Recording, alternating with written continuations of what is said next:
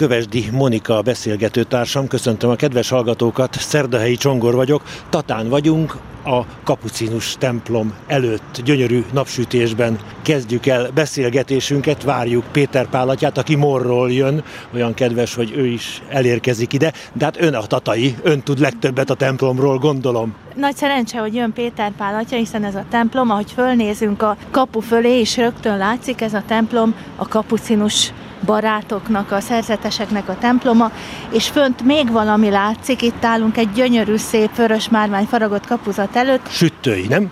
Inkább sütői, de igazából Tatán is volt márványbánya, nagyon klasszikus hagyományokkal, és pontosan ahhoz a grófhoz kötődően, aki itt az építőmester.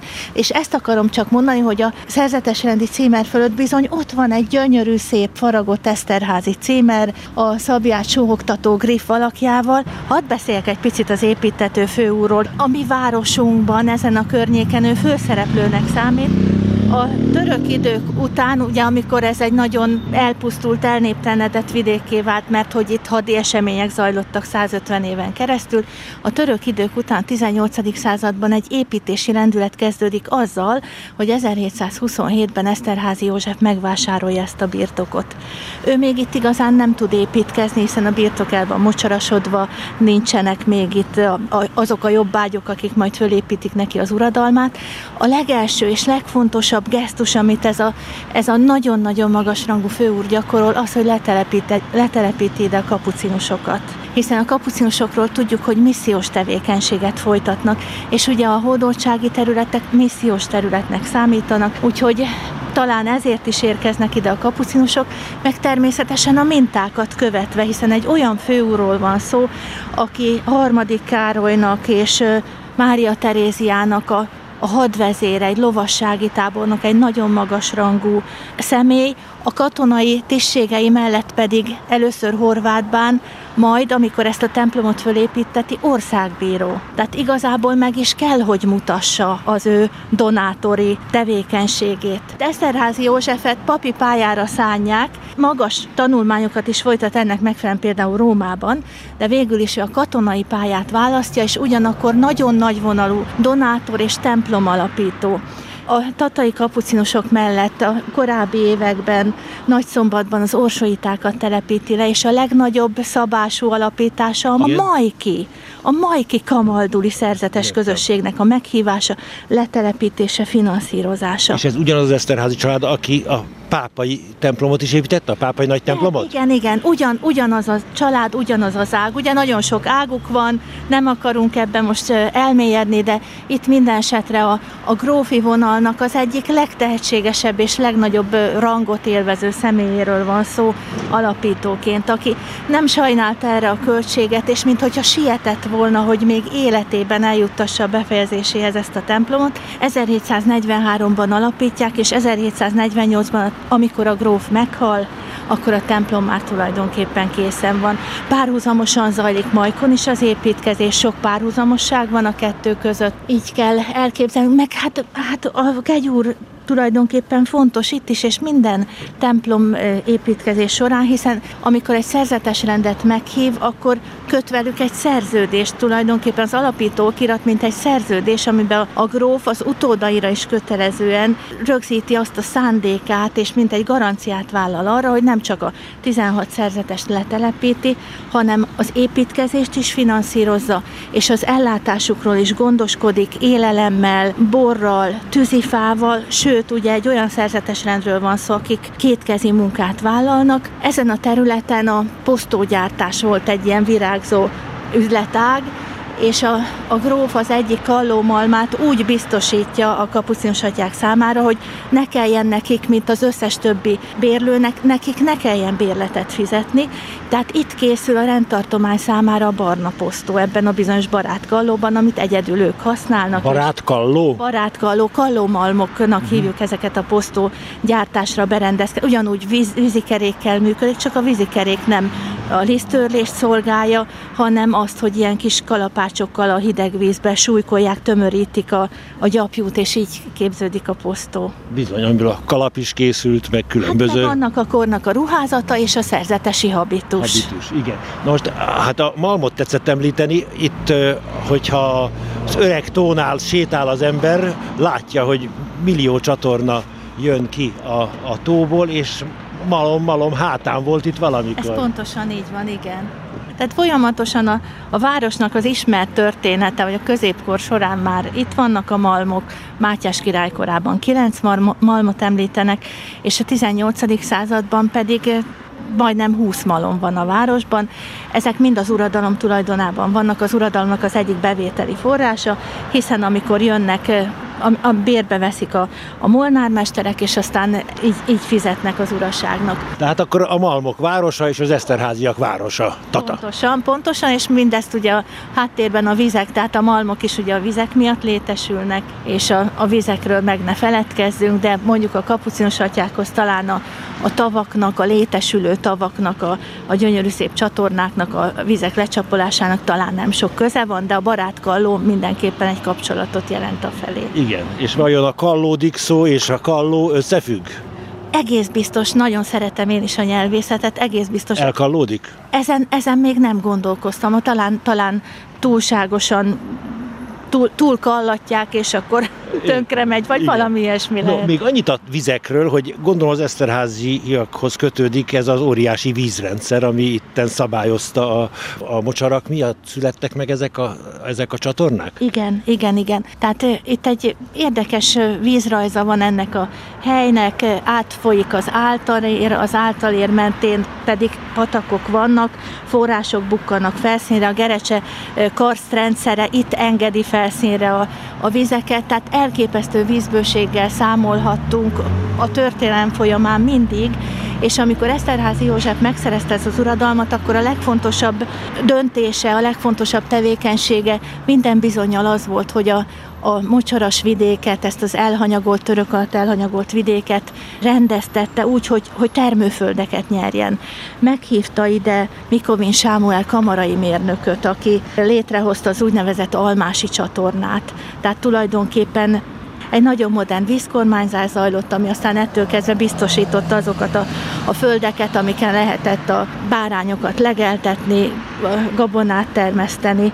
A tó egy kicsit más kérdés. A tavat ebből a nagyon vizes, nagyon mocsaras vidékből már Mátyás király, a vár építetője csapoltatta le ő adott arra utasítást, hogy gáttal fogják föl a tónak a vizét, azóta létezik az öreg tó, de hát az is nyilván nagyon elhanyagolt állapotban élt át a török évszázadokat, tehát nyilván azzal is feladatok voltak, és a gróf ennek mind megfelelt. No, mielőtt visszatérnénk a kapucinusokhoz, hadd kérdezzem meg, hogy honnan tud ilyen sokat civil életben, mivel foglalkozik, és hogyan kötődik a kapucinusokhoz is?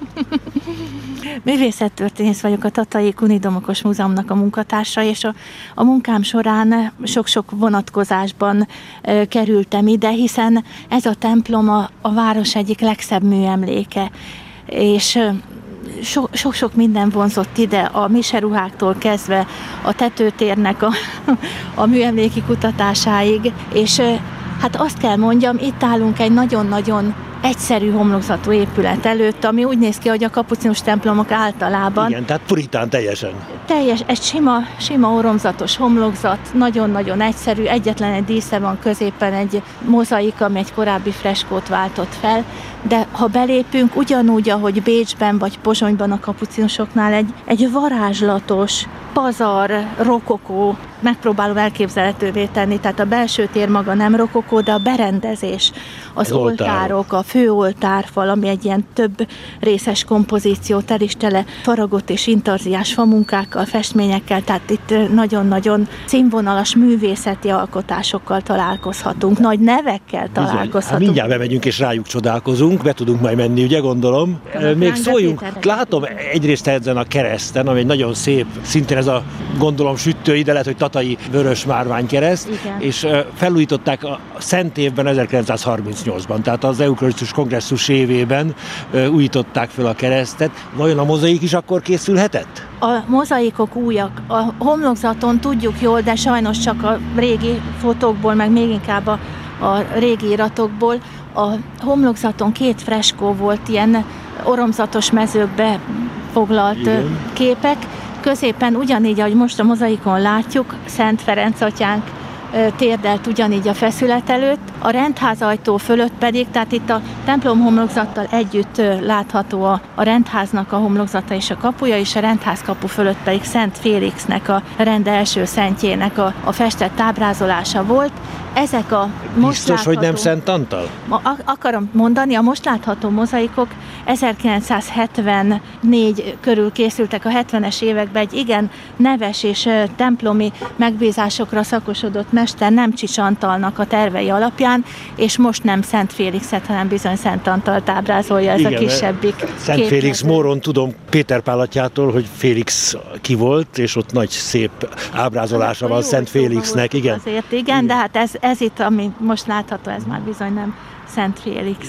Nagyon-nagyon kedves a templom, ahogy benéztem a rácson át, igen. úgyis szép, de remélem kinyílik hamarosan az ajtó. Érdekes, hogy nincs tornya, itt egy kicsi huszártornya van, és a Sfazsin, de ez úgy néz ki, mint egy, egy Tiszaháton levő evang- református harangláb. Hát a rendi előírásoknak megfelelően egy ilyen szerény pici épület, egy szerény pici tornyoskabba, egy pici harang. Ez nagyon érdekes egyébként, mert a, a tóvárosiak kezdettől fogva nehezményezték, hogy a harangnak a hangját alig lehet hallani, és éppen ezért kezdeményezte a tóvárosi előjáróság 1763-ban annak a a négy harang Itt egy négysávos út túloldalán látjuk, egy tér van, és ott a közepén Igen. van ez a harangláb. Ez egy harangláb, négy harang, 1763. Tehát rögtön, ahogy fölépült a, a templom, ugye 1756-ban fölszentelték, attól kezdve használják, és, és mivel olyan kis szerényke volt a harangozás, meg hát nem is pont akkor harangozott, mert nyilván elhangzottak a, az est harangszók ugyanúgy, de hát többször is a rendi regulának megfelelően. Tehát itt a tóvárosiak, ugye tóvároson vagyunk, bocsánat. Tata tóváros. Ez, ez Tatának az egyik fele. A tóvárosiak úgy gondolták, hogy hogy muszáj itt ezt a harangtornyot emelni. Furcsa egyébként, mi most itt körül tudunk nézni, egy forgalmas út kereszteződésben, csomópontban vagyunk. Ez a régi tóvárosnak a főtere ahol egy közlekedési csomópont lett, mert hogy itt, itt megy át a Budai országút, és a szomszédos községek felé is itt lehet menni, tehát ma már senki nem ismeri föl ebben a csomópontban, az úttorkolatban az egykori főteret.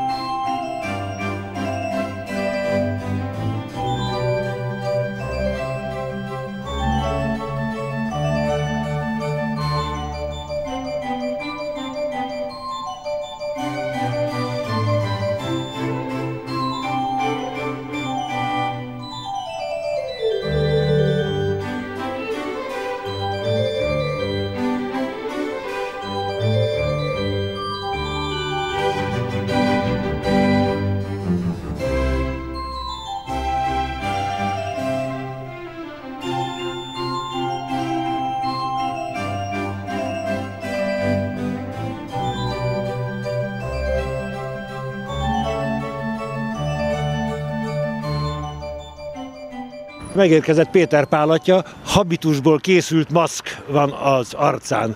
Dicsértessék a Jézus Krisztus. Mindök, amen. Közben itt elkezdtük a beszélgetést, ott tartunk, hogy Tóvárosba vagyunk, és olyan kis nyeszlet volt a harangja a kapucinusoknak, hogy a tóvárosiak akartak egy komolyabb harangtornyot, az van az út túloldalán. Ez uh-huh. történt, erről is megvannak a a régi iratok, és akkor aztán teljes egészében átalakul itt ez a szép kis főtér, ahol valamikor ugye a községháza volt meg, hát ezek a, ezek a városi funkciók. Tóváros is ugyanúgy, mint Tata, valamikor önálló életet élt, és bizony a középkor óta városi rangot élvezett, aztán mezőváros lett, aztán község lett, és végül is a 1954 óta város újra, de addigra már összekapcsolták közigazgatásilag is Tatát Tóvárossal, úgyhogy nekem ez még mindig Tóváros. Tóváros. Közben megtudtuk, hogy ott ezelőtt 50 évvel Szent Félix volt. Tudta-e Péter Pál atya? Nem tudtam, ez újdonság még. Tehát Szent Antal kilőtte Félixet onnan. Hogy tudunk bemenni a templomba? Becsöngetünk a Csöngessünk akkor, csönge, intézd akkor. És őstatai tetszik lenni egyébként? Én őstatai vagyok, és azért is ilyen, azért is ilyen különleges számomra ez a tóváros, mert emlékszem még rá, hogy gyerekkoromban egy kaland volt ide, tehát mint a tényleg a szomszédvárosba jött volna A át az szomszédvár. ember. A, a tó, meg a, a tó körüli vízrendszer az által ér, elválasztotta ezt a két községet. Tehát amikor közigazgatásilag összekapcsolták, még akkor is olyan szervetlen volt ez, Értem. ennek a városnak a szerkezete. Most már ez kevésbé látszik. Közben megnyílt az ajtó, Szent Antal a mozaikja alatt megyünk be. Hát egy csoda kis ősi Betlehem a Kolostor kvadrumában a bejárat mellett. Erről is szóljon egy kicsit nekünk. Magyarországon ilyet nem is láttam még. Télen-nyáron ott van, és egy állandó darab. Olaszországban ez nagyon gyakori, hogy egy művészi Betlehem gyönyörűen Így elhelyezve. Van, így van, ez, a, ez az olaszországi prezepékhez hasonlítható, és nyilván azért, mert a Ferences rend hagyomány az kötődik a, a jászolhoz és a Betlehem állításhoz. Az az érdekessége nem csak, hogy állandó, hanem hogy be van építve a fal fülkéjébe egy nagyon-nagyon szép faragott keret, és a belső rész ugye egy kis meseváros, amiben mindenféle ilyen kis kagylók, csigákból fölépített ilyen kis természetes kulissza van, hihetetlenül bájos, és hát egy originális Nagyon gazdag. részlet ennek a, ennek a pici kis rendháznak. Vajon ez nem ihlette meg a Stefano nevű olasz rendtársadat, aki Móron is, meg a főutcában is szolgált? Nem tudom pontosan. Az biztos, hogy ő magával hozta azt a nagyon nagy hagyományt, ami Olaszországban is él. Ugye ott van olyan Betlehem, amit egy egész éven át építenek, vagy pedig olyan Betlehemek, amik teljesen számítástechnikával átgondoltak, és ott tényleg felvetítik elsötétedés után a csillagképet és mindent. Egyébként konkrétan erről a Betlehemről el szeretném mondani, hogy Mária Bestjön ottani rendházba is ugyanúgy a bejárat mellett van egy Betlehem. Ugyanígy a falba beépítve, tehát Gyönyörű faragott kerete van, tehát egy, egy, egy, egy önálló művészi alkotás. elhangzott, hogy Szent Ferenc atya a Betlehem állítással milyen kapcsolatban van. Hát a Ferences lelkiségben két, hogy úgy mondjam, fókuszpont van, az egyik a születés, a másik pedig a kereszthalál, úgyhogy ez megjelenik ugye szükségszerűen minden egyes közösségben. Itt a kis Jézus jászlát látjuk, a templom homlokzatán pedig a keresztről Szent Ferenchez lehajoló Úr Jézus alakját látjuk. Belátunk a kvadrumba, miatt bemennénk a templomba, arról is szóljunk, egy teljesen négyzetalaprajzú, ö, szép kolostor udvar van, egyemeletes a kolostor, és egy hatalmas kút a közepén. Ez egy eredeti 18. századi állapotában meglévő rendházépület, természetesen a, a középpontjában ott van a, a kvadrum, ez egy gyönyörű kis kert, és hát onnan lehet a körben meglévő folyosóra lépni. Három irányból veszi körbe épületszárny, a negyedik oldalon pedig itt van a templom, ami mellettünk, hát ezt most a hallgatóink nem látják. Itt ezen a pici ajtón tudnánk fölmenni az emeletre, tudnánk fölmenni a padlásra, cellák veszik körül a, a folyosót, ugyanúgy, ahogy a rendházakban általában, refektórium. Ősi a mennyezet, És igazi fa. szép, igen, hogy a falak egyszerű hófehér falak, és a, a mennyezet nem boltozva van, hanem egy gerendás födém látható, az is hát az originál 18. századi állapotában. Megérkeztünk a kórusba. Szinte Itáliában érzem magam, a régi ősi ferences rendházak melletti templomokban, remetességekben is. A, most, ahogy látom, még a templomban nem voltunk, de a szentély a főoltár mögött található, a, a kórus, ahol a stallumok voltak, vannak, és ahol a szerzetesek imádkoztak. Ilyen sincs több Magyarországon, azt hiszem. Nem maradt fent, csak itt és Mária Besnyőn. Mária Besnyön is hasonló, akkor oda is elmegyünk egyszer. Érdemes, érdemes. Festve van gyönyörűen, a, a főoltár hátulját látjuk, ugye? A főoltár pandanya tulajdonképpen szerzetes templom, tehát a, a kórus, a szentének a, a tere sokkal hosszabb, ugye a közepetáján van az az oltárfal, amit a hívek a templomból látnak. Mi itt a szerzetesi kórusból pedig ennek a, a faragott, aranyozott, nagyon szép műasztalos munkával kialakított oltár falnak, oltárépítménynek a festett változatát látjuk. Hihetetlenül gyönyörű és páratlan, tehát egy sima, sima deszkafalat kell elképzelni, amire rá vannak festve látszat architektúrában, hogy talán így mondjam, a párkányok, a, a faragott oszlop fejezetek, és a táblákra, minthogyha olajfestmények lennének, ugyanúgy, ahogy a főoltáron kívül is egy nagy háromrészes oltárkompozíció festményekkel, ugyanazt ismétli meg. Ugyanazt ismétli meg. Hát Szent Ferencet fölismerem, keresztet magasba tartja. Kapucinus szentekről van szó. Nem, bocsánat, igen, mert szakálla van mindenkinek. Igen, igen Péter Pál atya, kik ezek a Ferences kapucinus szentek. Balra előttünk Szent Fidélt látjuk. Mint a Szent Pál lenne a karddal a kezében, de kapucinus ruhában. Ő egy misszionárius volt, az ellenreformációnak egy, egy jeles alakja, a hittani kongregáció elődjének volt ő a védőszentje. Szent Officium. A Szent Officiumnak volt az ő védőszentje. A mai Svájc területén szenvedett vértanú halált protestáns emberektől, annyira meggyőző volt egyrészt életével, aztán tanításával, hogy sokakat visszavezetett a katolikus egyházba, és aztán ez provokálta ki az ő vértanú halálát. És akit én Szent Ferencnek néztem a keresztel kezében? Leonessei Szent József, aki pedig Törökországban volt misszionárius, ott a hóna alatt jobbra lehet látni, hogy a kezénél és a lábánál fogva egy ilyen kampót a kezébe és a lábába beakasztva lett ő felfüggesztve, uh, és ez volt a, a, vértanú, a, a vértanú halálának a szándéka, de nem halt vértanú halált, mert úgy mesélik el nekünk az életrajzok, hogy angyalok kiszabadították, visszatért Itáliába, és még a hátra maradó napjaiban az élete fennmaradó részében buzgón hirdette az evangéliumot, és, és prédikált a népnek. Hagyj egyezzem meg, ha itt vagyunk a, a kórusban, hogy itt egy fantasztikus kompromisszumot látunk, hiszen a kapucinusok megcsinálták azt, hogy hogy felajánlották nekik, nekik, felajánlottak nekik egy rendházat templommal, és nem fogadták el, mert túl díszes volt.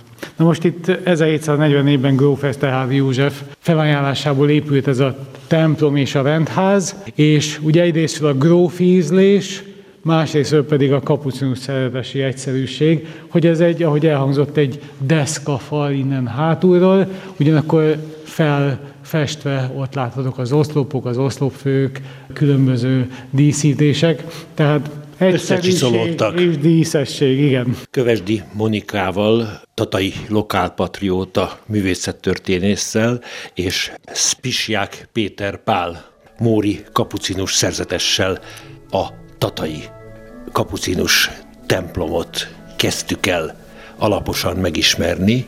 A kolostor szerzetesi kórusáig jutottunk el, legközelebb a szentéllyel és a templom hajójával folytatjuk az ismerkedést. Köszönöm a hallgatók figyelmét, Keceli Zsuzsa zenei szerkesztő nevében is búcsúzik a szerkesztő, Szerdahelyi Csongor.